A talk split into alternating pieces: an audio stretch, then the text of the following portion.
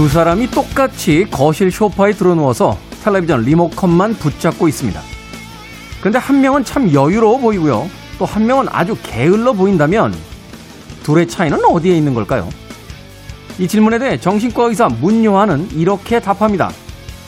여유는 할 일을 하면서 충분히 쉬는 것이지만 게으름은 할 일도 안 하면서 제대로 쉬지도 못하는 거죠. 주말 여러분들의 모습은 어떻습니까? 여유도 능력입니다. 김태현의 시대음감 시작합니다.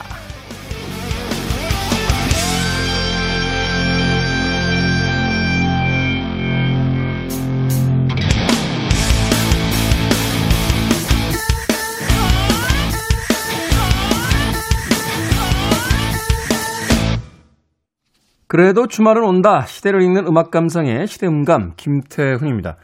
주말이면은 가장 많이 보게 되는 풍경 중에 하나가 바로 자신의 집의 거실에 쇼파에 누워서 TV 리모컨 가지고 이 프로그램 저 프로그램 뭐 하나 제대로 보는 건 없으면서도 어, 텔레비전 채널을 서칭하는 바로 그런 모습이 아닐까 하는 생각을 해보게 됐습니다. 오늘 약간 뼈 때리는 이야기였죠. 어, 문요한 정신과 의사의 이야기. 여유는 할 일을 하면서 충분히 쉬는 것이지만 게으름은 할 일도 안 하면서 제대로 쉬지도 못하는 것이다. 이 문장을 읽고 나서 문득 생각이 들었는데 할 일을 안 만들면 어떻습니까?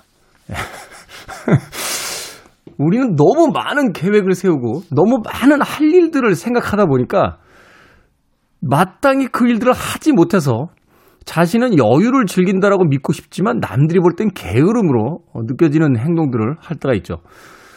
생각해보면은 그 수많은 계획들 중에 뭐 하나 제대로 되는 것도 없고요. 해야만 하는 일들 중에 아주 깔끔하게 마무리되는 일들도 그다지 많은 것 같지는 않습니다.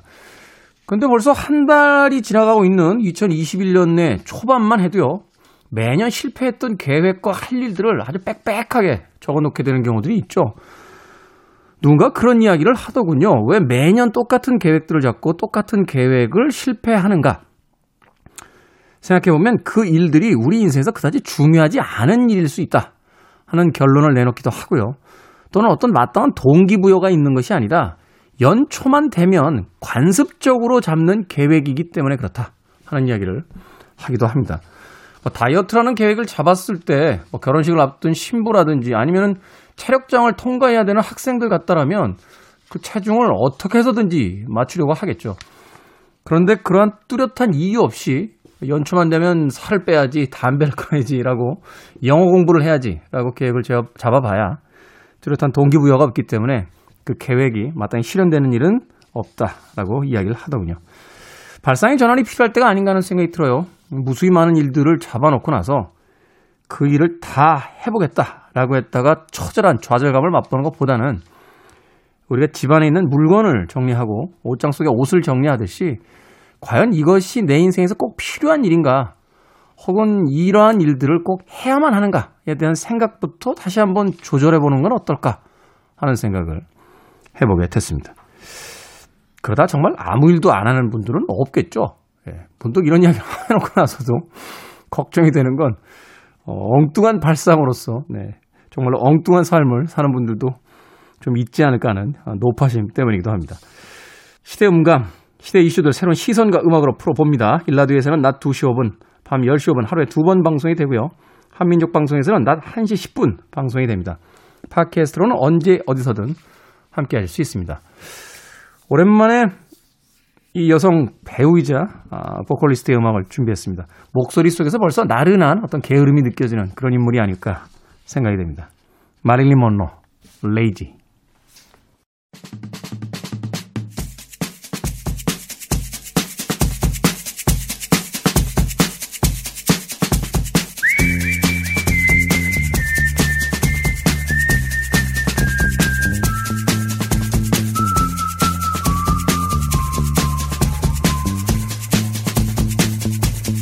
주간 사람들이 많이 본 뉴스 그리고 많이 봐야 하는 뉴스를 소개합니다. Most and Must KBS 산업과학부의 오규정 기자 나오셨습니다. 안녕하세요. 안녕하세요. 자, 참고로 지금 저희가 방송 녹음을 하고 있는 시점은 1월 28일 목요일 현재까지 나온 기사들과 상황을 바탕으로 진행되는 점 양해를 부탁드리겠습니다. 자, 한 주간 많이 본 most 뉴스. 일단 키워드부터 좀 살펴볼까요? 네, 뉴스 분석 사이트 빅카인즈를 통해서 지난 22일부터 28일까지 보도된 주요 이슈들을 살펴봤습니다. 네. 어, 현지 시간으로 지난 20일에 조 바이든 미국 대통령 당선자가 제46대 미국 대통령으로 취임했다는 소식이 있었고요. 네. 어, 그리고 이 경찰이 어, 이용구 법무부 차관의 택시기사 폭행 의혹을 수사하는 과정에서 이 블랙박스 영상이 없다고 주장한 게 좀 거짓으로 드러나서 좀 논란이 됐습니다. 이 부분은 네. 잠시 뒤에 조금 더 자세히 짚어보겠습니다. 다음은 코로나 관련 소식인데요. 국내에서 반려동물이 코로나19에 확진된 사례가 처음으로 확인이 됐습니다. 고양이였죠? 네, 그렇습니다. 네. 집단 감염 발생했던 경남의 한 기도원의 어, 기도원 관련 확진자가 키우던 고양이인데 인간이 동물에게 바이러스를 감염시킨 사례인데 혹시나 역으로 동물이 인간에게도 감염시킬 수 있지 않겠느냐 하는 그런 우려들이 좀 많았었거든요. 사실 이 코로나 바이러스가 그 뭐 박쥐라든지 뭐 네. 그 다른 어떤 야생의 동물로부터 인간에게 왔다고 좀 추정되고 있으니까. 네, 그렇죠. 네. 한 그렇지만 또 반려동물 키우는 반려동물로부터 감염될 수 있다고 하면 사실 좀 그 공포감은 좀 다른 거잖아요. 네. 네. 그런데 아직까지 이 동물이 사람에게 전파한 그런 사례는 학계에 보고된 게 없는 것으로 보도가 됐습니다. 네. 어, 그리고 지난 25일이었는데요. 정의당 김종철 대표가 같은 당 의원을 성추행해서 직위 해제되는 사건이 있었고요. 또 국가인권위원 회가 고 박원순 어, 서울시장이 비서실 직원을 상대로 한 언행이 사실로 인정이 어, 사실로 인정하고 또 이걸 성희롱에 해당한다는 어, 그런 조사 결과를 지난 25일에 발표했습니다. 네, 여기에 대한 뭐 이낙연 그 대표의 어떤 코멘트도 있긴 있었습니다만. 네. 자, 한 주간 많이 본 most 뉴스 키워드를 좀 살펴봤는데 이 중에서 어떤 뉴스 좀 다뤄볼까요? 어, 아까 말씀드렸던 경찰이 이용구 법무부 차관의 어, 폭행 의혹이 담긴 블랙박스 영상을 확인하고도 묵인했다. 이 이슈를 좀 살펴보려고 합니다. 네. 경위는 뭐 많이들 아시겠지만 한 번 더 정리를 하면 지난해 11월 6일이었어요. 이용구 법무부 차관 당시는 변호사 신분이었는데 이 차관이 술에 취해서 택시 기사의 이제 멱살을 잡았다고 이 기사가 경찰에 신고를 합니다.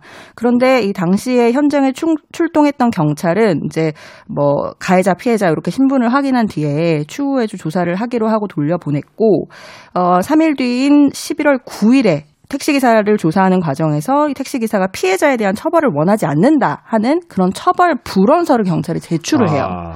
네. 그런데 11월 12일 경찰이 단순 폭행죄로 판단을 해서 단순 폭행죄는 반의사 불벌죄이기 때문에 택시기사가 처벌을 원치 않는다고 했으니까 내사 종결을 합니다. 어, 근데 이제 운전 중에 폭행이면 이게 특수 폭행이 되는 거 아닙니까? 네, 그게 문제였죠. 특가법상에 일시 정차를 한 상황도 운행 중으로 보고 있기 때문에 이건 네. 운전 중 운전자에 대한 폭행으로 봐서 특가법을 적용을 했어야 됐는데 경찰이 단순 폭행으로 이 내사 종결을 해버린 사건이 된 거죠. 그런데 당시 경찰이 어떻게 이 주장을 했었냐면 이 범행을 입증할 만한 블랙박스 영상이 없다 이렇게 설명을 했었어요.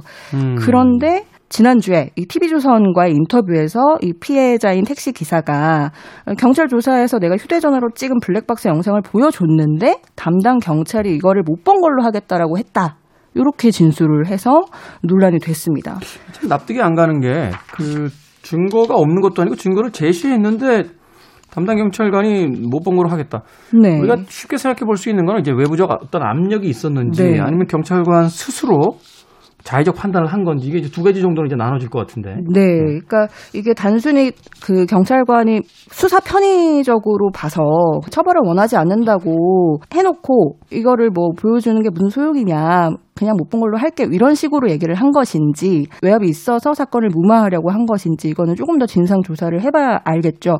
근데 일단은 경찰은 담당 수사관이 블랙박스 영상을 확인했다는 사실은 확인을 했고 그래서 사과를 했고요.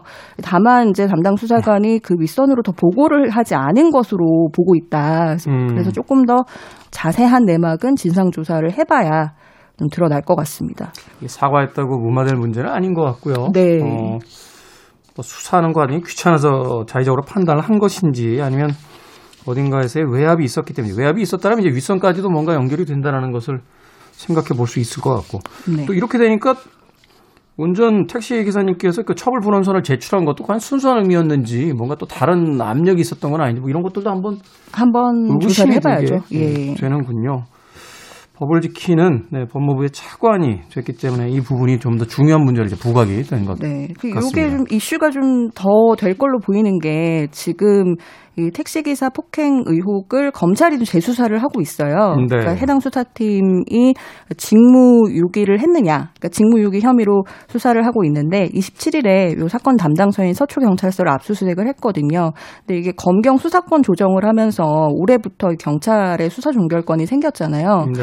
근데 이렇게 검찰의 권력을 이 경찰이 나눠 가지면서 비대해진 경찰의 권력은 또 어떻게 견제를 할 것이냐 이런 문제가 있기 때문에 이 조금 그 상황이 진행되는 것을 좀 지켜봐야 될 것 같습니다. 그렇군요. 생각해보니까 좀 아이러니하네요. 검찰은 법무부 산하고 그렇습니다. 경찰은 행정안전부 산 아닙니까? 그렇습니다. 네. 그러니까 행안부에서 법무부 차관인데 물론 그 전에 이 사건이 발생했을 때는 이제 변호사 신분이긴 했습니다만 어, 법무부 사건에 대해서 약간 무마 의혹이 있는데 그걸 다시 하부기관인 검찰이 조사하고 있다 하는 게 상황의 아이러니를 좀 보여주고 있는 것 같습니다. 자, 한 주간 우리가 놓치면 안 될 must 뉴스 어떤 뉴스 있습니까? 네, must 뉴스로 좀 안타까운 사연인데요. 제목은 이렇습니다. 쿠팡 50대 노동자 사망. 영하 10도에 핫팩 하나로 버텼다라는 뉴스입니다. 아, 참. 이게 지금 21세기에 대한민국에서 벌어지는 일 맞습니까? 아, 이게 사실은 쿠팡 관련해서는 사건 사고가 좀 끊이지 않았어요. 8개월 동안 3건의 그 물류센터 노동자가 사망하는 일이 있었거든요. 네. 이번에는 어떤 일이었냐면 지난 11일 새벽에 경기도의 한 쿠팡 물류센터에서 밤샘 그 상품 정리 작업을 하던 50대 여성 최모 씨가 화장실에서 숨진 채 발견이 됐습니다. 근데 이날이 수도권 최저 기온이 영하 10도, 11도 막 이렇게 떨어지는 그런 정말 이례적인 한파를 기록한 날이었거든요. 기억이 나는데 뭐 최고온도 영하 20도다 뭐 이런 이야기가 나왔었죠. 네, 근데 이분이 이제 그날 저녁 6시부터 다음 날 새벽 4시까지 근무를 한 거예요.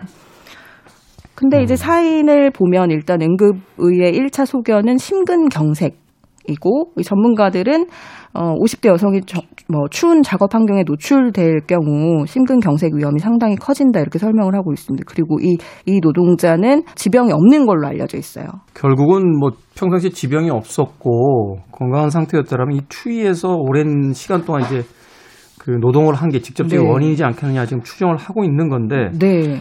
이 작업 환경을 들여다봤더니 뭐 야외로 뻥 뚫린 작업 환경이었고 냉난방 설비가 전혀 없다. 네, 어, 쿠팡 그렇습니다. 측에서는 구조적으로 설비가 불가능하다라고 이렇게 이야기를 했다는데 이게 불가능한가요? 그 그러니까 이게 취재진이 그 물류센터를 한번 직접 찾아가 봤어요. 근데 물류센터의 특성상 보면은 왜 그 택배차가 수시로 드나들잖아요. 그렇죠. 그래 그리고 그 거기서 이제 상하차가 막 이렇게 이루어지다 보니까 사실 야외랑 실내 그 구분이 좀 없는 그러니까 문 자체가 없어요. 음. 그래서 이게 냉난방이 설치를 하더라도 뭐 효과가 없는 작업 환경일 수는 있을 것 같아요. 근데 이제 문제는 뭐냐면 직원들이 출근을 하면 그 물류센터 관리자가 핫팩을 지급을 하거든요. 근데 그 핫팩을 뭐 한 개 또는 두 개를 지급을 한다고 해요.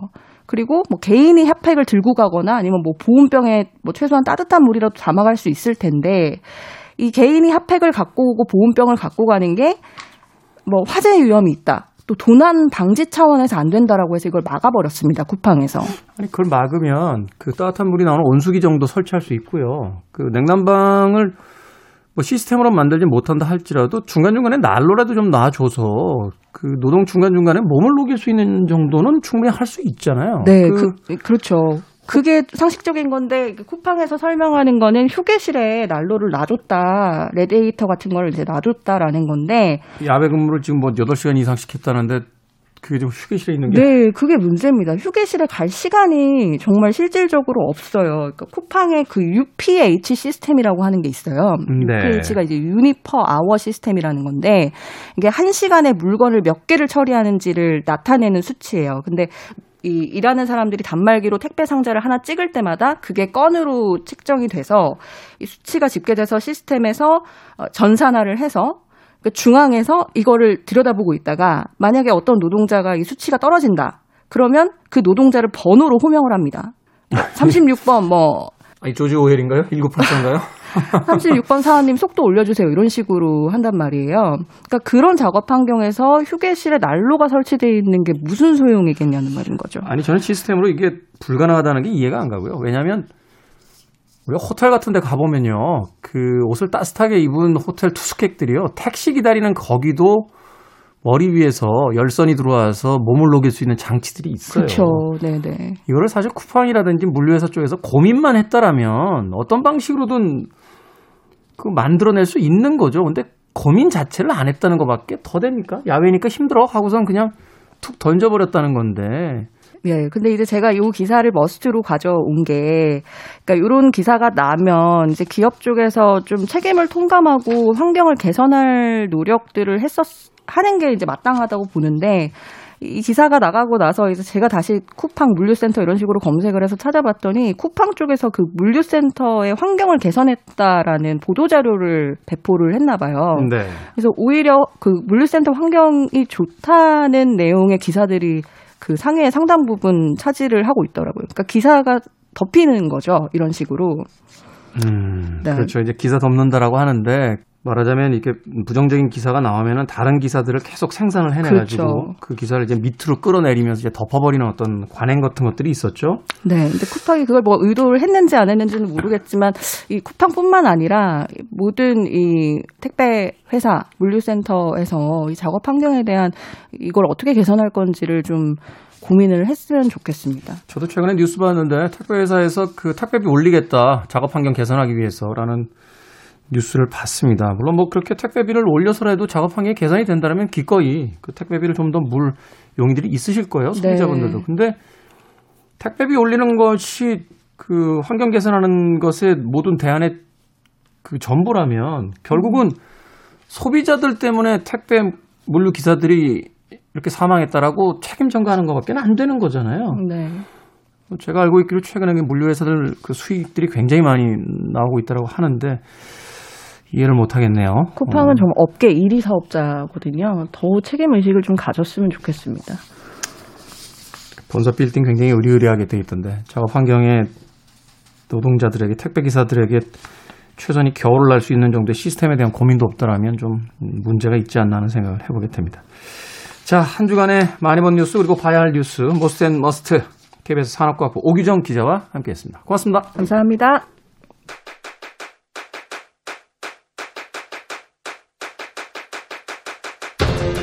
그래도 주말은 온다.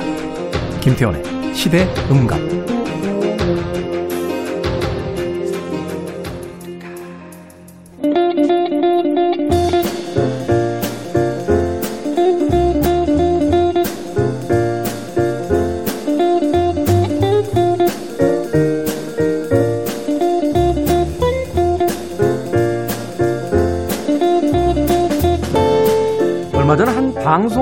프로그램에서 독서 모임 사람들을 찾아가서요.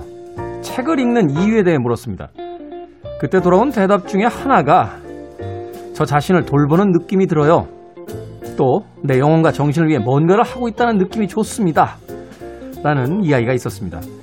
우리 시대의 책 이야기, 책은 북. 정현주 작가님, 그리고 생선 작가님 나오셨습니다. 안녕하세요. 안녕하세요. 네, 안녕하세요. 누군가 두 분에게 왜 책을 읽으시는 겁니까? 라고 묻는다면 어떻게 대답하시겠어요? 원래 사랑을 많이 하면 모른다고 한다잖아요. 모르겠어요. 역시, 역시, 역시 정현주 작가님은 생선 작가님은 저는 이렇게 이야기하겠습니다. 세상에 유일하게 허락한 합법적인 마약이라고 그 음악에 대한 음, 이야기 아닙니까? 그냥 해봤습니다.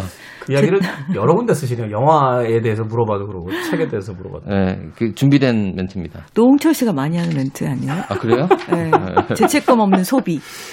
아 그렇군요. 네. 어 그럴 수 있죠. 사실 현대에 와서 책 읽기가 자꾸 어떤 실용서들 위주 그리고 뭐 이 책을 봄으로써 얼마나 똑똑해지는가 뭐 얼마나 많이 알게 되는가 이런 실용적인 어떤 효율성에 대한 얘기들을 많이 하는데 사실 독서의 습관을 보면 순수한 쾌락이잖아요. 그쵸. 읽는 자체의 어떤 즐거움과 네, 만족 네. 네, 그런 것들인데 바로 그런 이야기를 정현주 작가님과 생선 작가님 두 분께서 해주신 것 같습니다. 자 우리 시대의 책 이야기 책은 북 오늘 어떤 책 어, 또 소개를 해주시겠습니까? 먼저 제가 먼저 할까요? 네. 네. 네. 저는 모처럼 베스트셀러를 가지고 왔습니다. 야 베스트셀러요? 네. 정유 작가님 베스트셀러 별로 안 좋아하시잖아요. 아, 아니. 너무 궁금해서 네. 도대체 이 책을 뭐길래 베스트셀러인가 읽어보니까 그렇게 쉽지 않은 책이었어요. 어. 근데 왜 베스트셀러 1위를 계속 달리고 있는가 알아봤더니 어떤 유튜버 분께서 200만 정도 팔로워를 갖고 계신 유튜버께서 이 책을 잠깐만 200만 정도라고 하면 안 되고요. 200만 명, 신이죠 신. 200만이면 우와 엄청난 엄청난 숫자인데. 네, 네네. 그분이 이제 이 책 꼭 읽어야 된다고 하셨대요.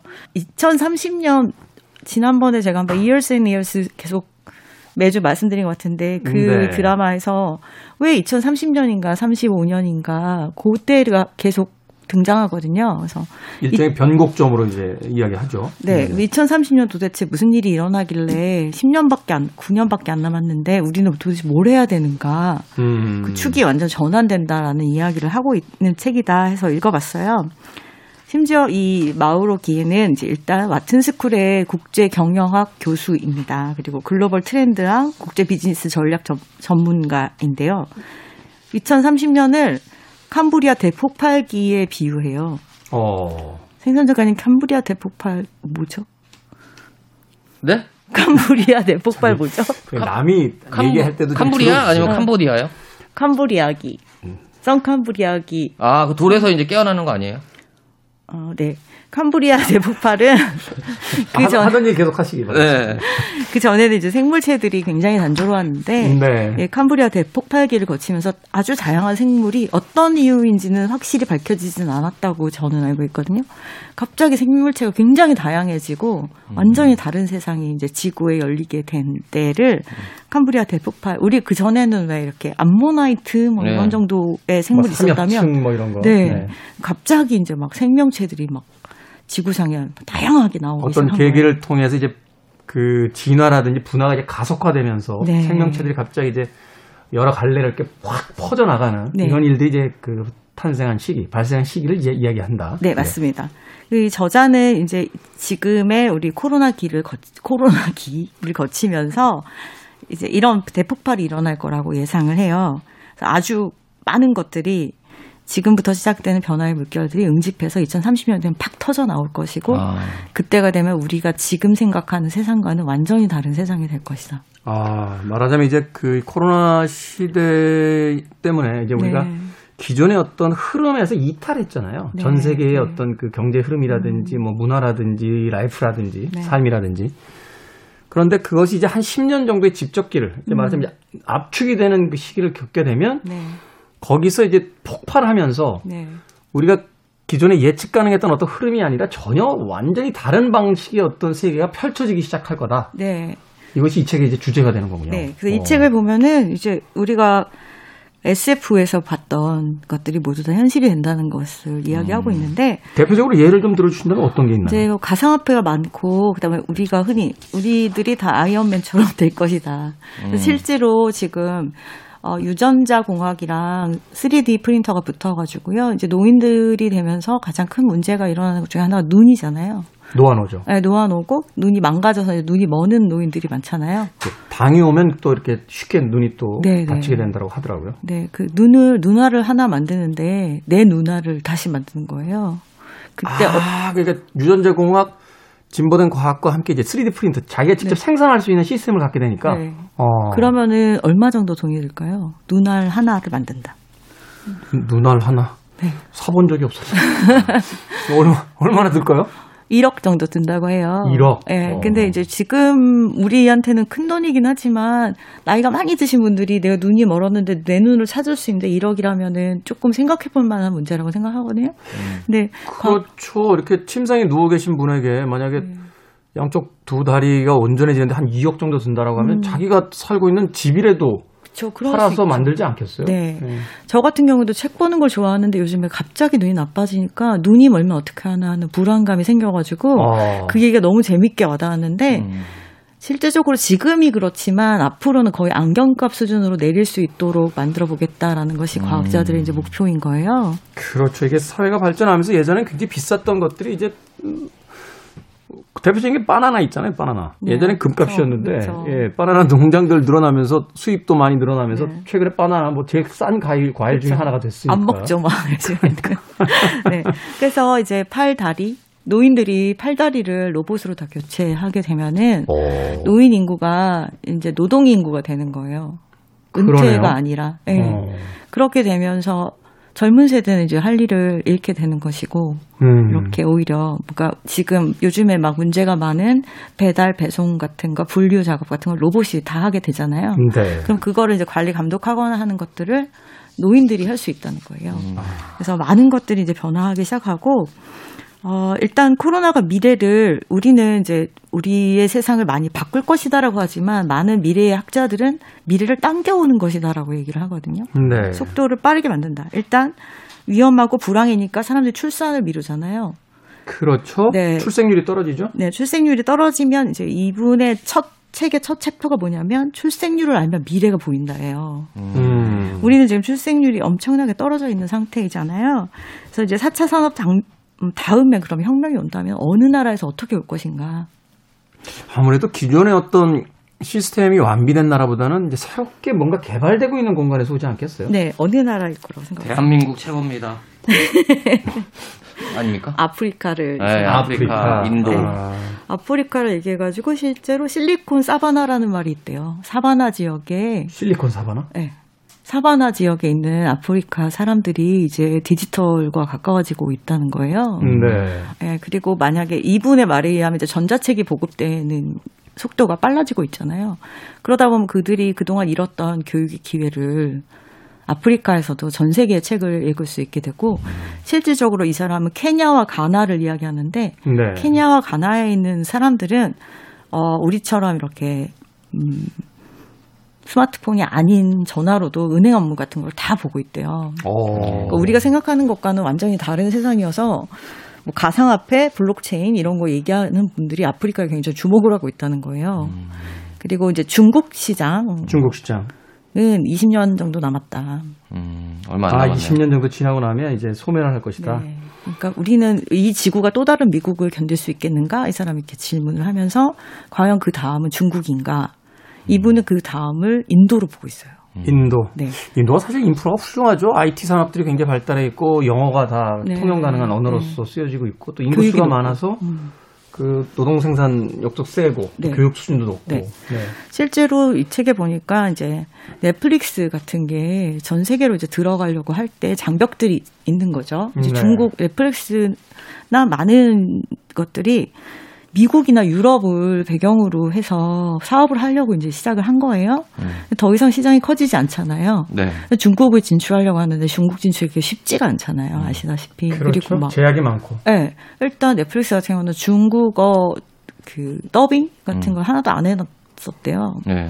그래서 그런 곤란들을 많이 겪었고 인도가 이제 시장이 크니까 인도로 들어가려고 했는데 인도는 일단 우리가 알다시피 뭐 발리우드 이래가지고 영상 기술 이 음. 굉장히 자- 좋잖아요. 그렇죠. 자체망을 만들어가지고 뭐 한 달에 40센트 음. 이 정도로 엄청 싼 가격에 풀어버려가지고 넷플릭스의 진입을 막고 있고. 인도 사람들 자체가 워낙 많고 시장이 크니까. 네, 네. 그리고 심지어는 넷플릭스에도 인도 영화가 꽤 많아요. 그쵸.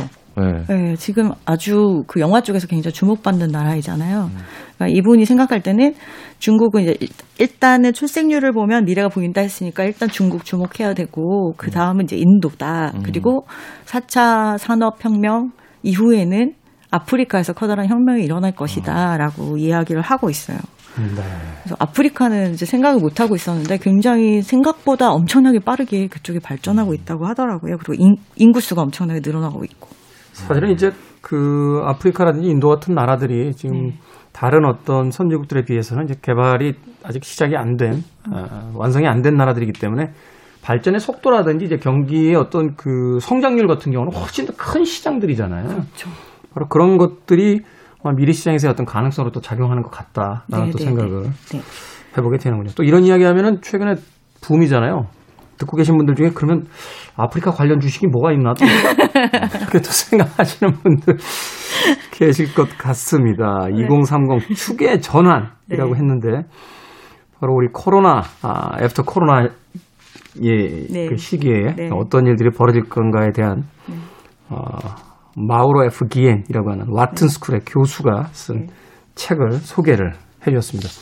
가장 매력적인 것 중에 하나가 뭐던가요? 아, 저는 이 가상화폐와 아주 많은 화폐들과 공유 경제에 대한 이야기들이 제일 좋았고, 과학 기술도 물론 너무 궁금하잖아요. 근데 보통은 다 아는 이야기들이었어요.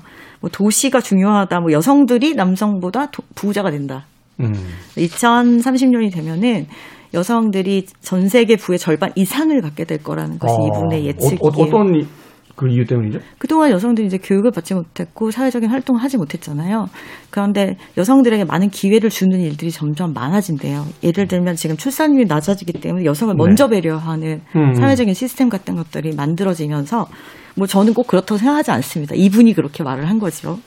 근데 이런 사회적인 기회를 넓혀주고 여성에게 더 넓혀져야 될 이유들이 점점 점점 생기면서 게다가 여성들이 지금 문화에 대해서 공부를 굉장히 많이 하고 투자를 많이 하잖아요. 네. 앞으로의 산업은 그쪽으로 가기 때문에 여성들이 돈을 굉장히 많이 벌게 될 것이다라는 이야기가 있고 또 재밌었던 부분은 우리 이제 저작권에 관련돼서 굉장히 예민하신 분들이잖아요. 그렇죠. 네. 이제 이 블록체인 기술이 되면은, 어, 허락 없이 복제가 되는 거를 전 세계적으로 다 감시를 할 수 있게 되기 때문에 우리가 책을 굳이 책을 내지 않고 전자책을 낸다거나 음원을 내도 그냥 제가 그냥 내서 팔면 되는 거예요. 이제 음, 그러니까 우리 개인 화폐 같은 것들이 나오잖아요. 이제 암호화폐 같은 것들이 나오게 되면은 암호화폐를 이용해서 굳이 어떤 시스템을 이용해서 뭐 멜론 이런 데 들어가지 않고도 내 음악을 다 팔 수 있어요. 그래서 중간 거래자들이 다 사라진다고 해요. 그러면은 돈을 받고 파는데 제일 걱정되는 게 저희도 이제 요즘에 PDF로 전, 어, 전자책을 만드는 것들 일들을 하고 있는데 네. 다 카피가 너무 쉽잖아요. 네. 뭐 사진 한 장 찍으면 되는 거니까. 예. 복사하면 그걸, 예, 그걸 못하게 하기 위한 방법이 오냐. 근데 지금은 개인적으로 하려면 돈이 굉장히 많이 들어요. 그렇죠. 책, 예, 책 하나 만드는데 막 억대를 넣어가지고 아무 코딩을 넣고 할 수는 없잖아요. 음.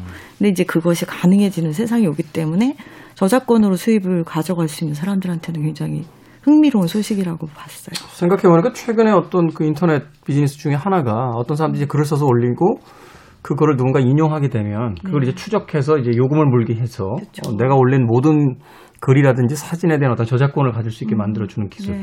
앞서 이야기하신 것처럼 블록체인이라는 게 이제 어떤 사람의 하나의 변화가 생기면 그거를 모두가 공유해서 그 그쵸. 가지고 알고 알수 네. 있게 되는 거잖아요. 네. 암호화돼서. 음.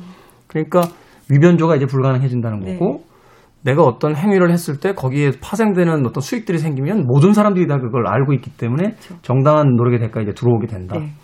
하는 이야기를 네. 해 주셨습니다.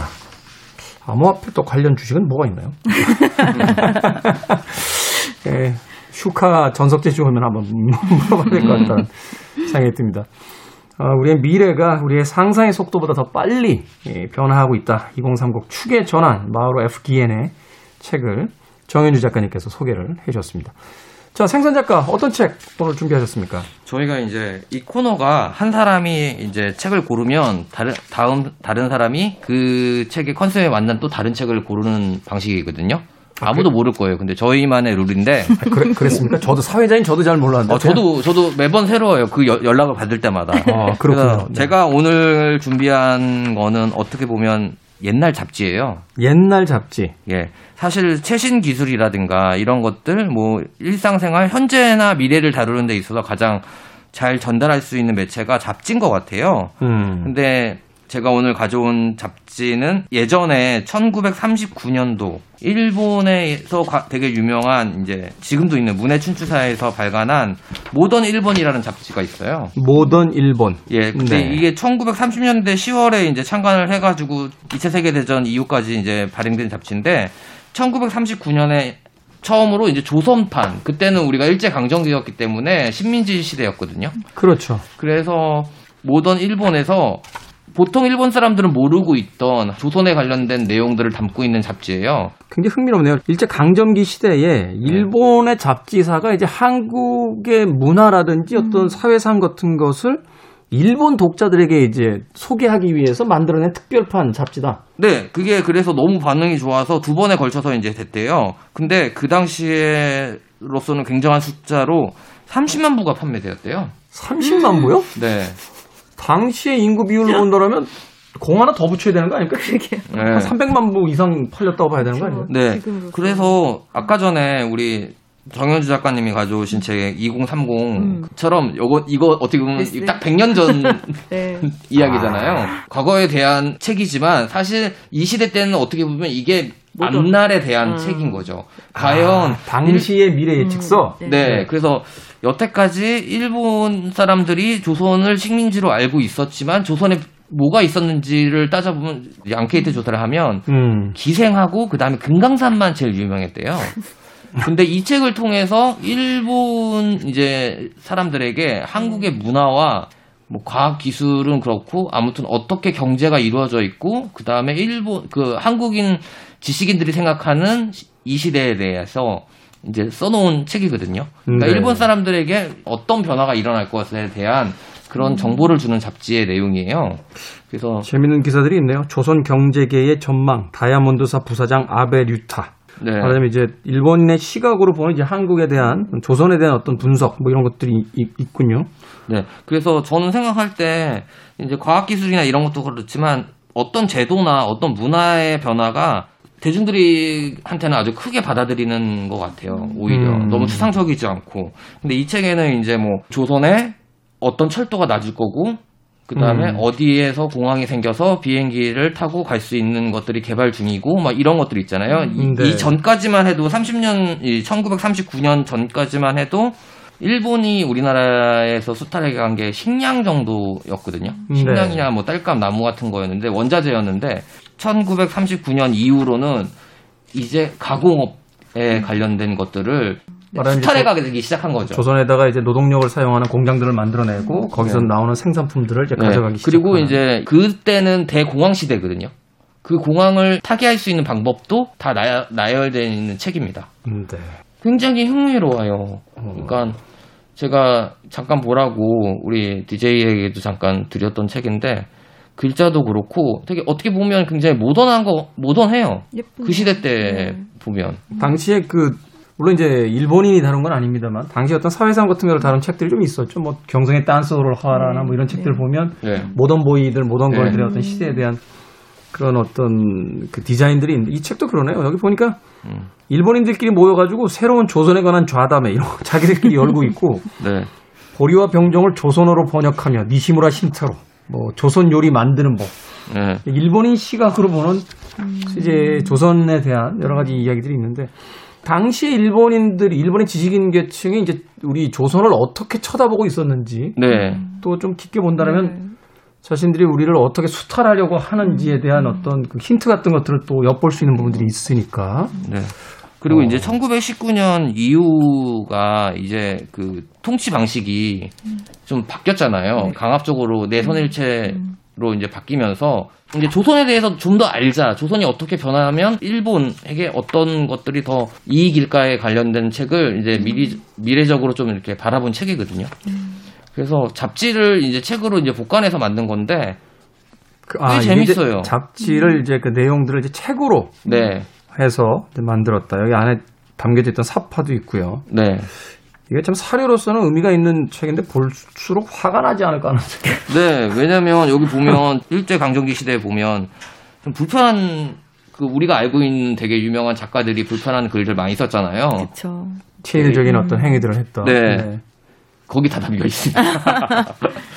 여기다 그- 담겨 있다. 웃는 건좀좀 황당해서 웃는 건데요. 한국의 지식인들이 이제 내선일체론 뭐 이런 것들에 대해서 썼는데 아무래도 그 시선이 일본 시선이기 때문에 되게 좀 화도 나지만 아 이때는 이런 그 시대성을 생각해서 읽으면 좀 좋을 것 같아요.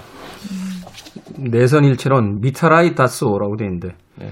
영국인의 피가 결코 단일하지 않고 여러 종족의 복합 혼혈로 이루어진 것이면 지금 세상 말할 것도 없다.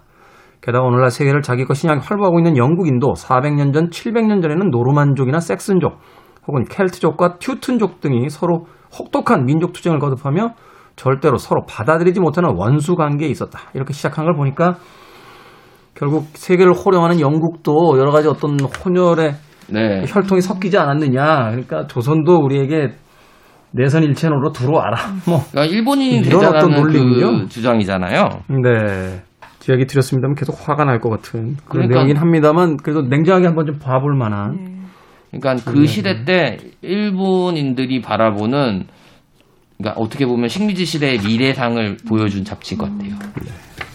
아, 저 그 너무 힘들었어요. 이책 고르는데. 왜냐면 아, 웬만하면 우리 그 정현주 작가님이 베스트셀러나 이런 2030 이런 책 안 가져오는데 갑자기 2030 이 책 가져와가지고 앞으로 미래 어떻게 변 이거 뭐할 말이 없는 거예요. 지난 음. 지난번에 무슨 책 하셨나 기억을 해보세요. 아 저는 저는 괜찮아요. 저는 뭐 아니 한 주마다 이제 역사 책 가지고 한 주마다 그 두 분이서 먼저 책을 정하고 나머지 분이 이제 그 책에 대한 댓글로서의 예. 책을 가져오는군요. 어, 근데 이 책 굉장히 흥미롭네요. 네. 여기 짧은 기사긴 합니다만 이런 것도 있어요. 비상시에 적합한 산뜻하고 아름다운 늦가을의 화장법과 아름다운 피부 만드는 법.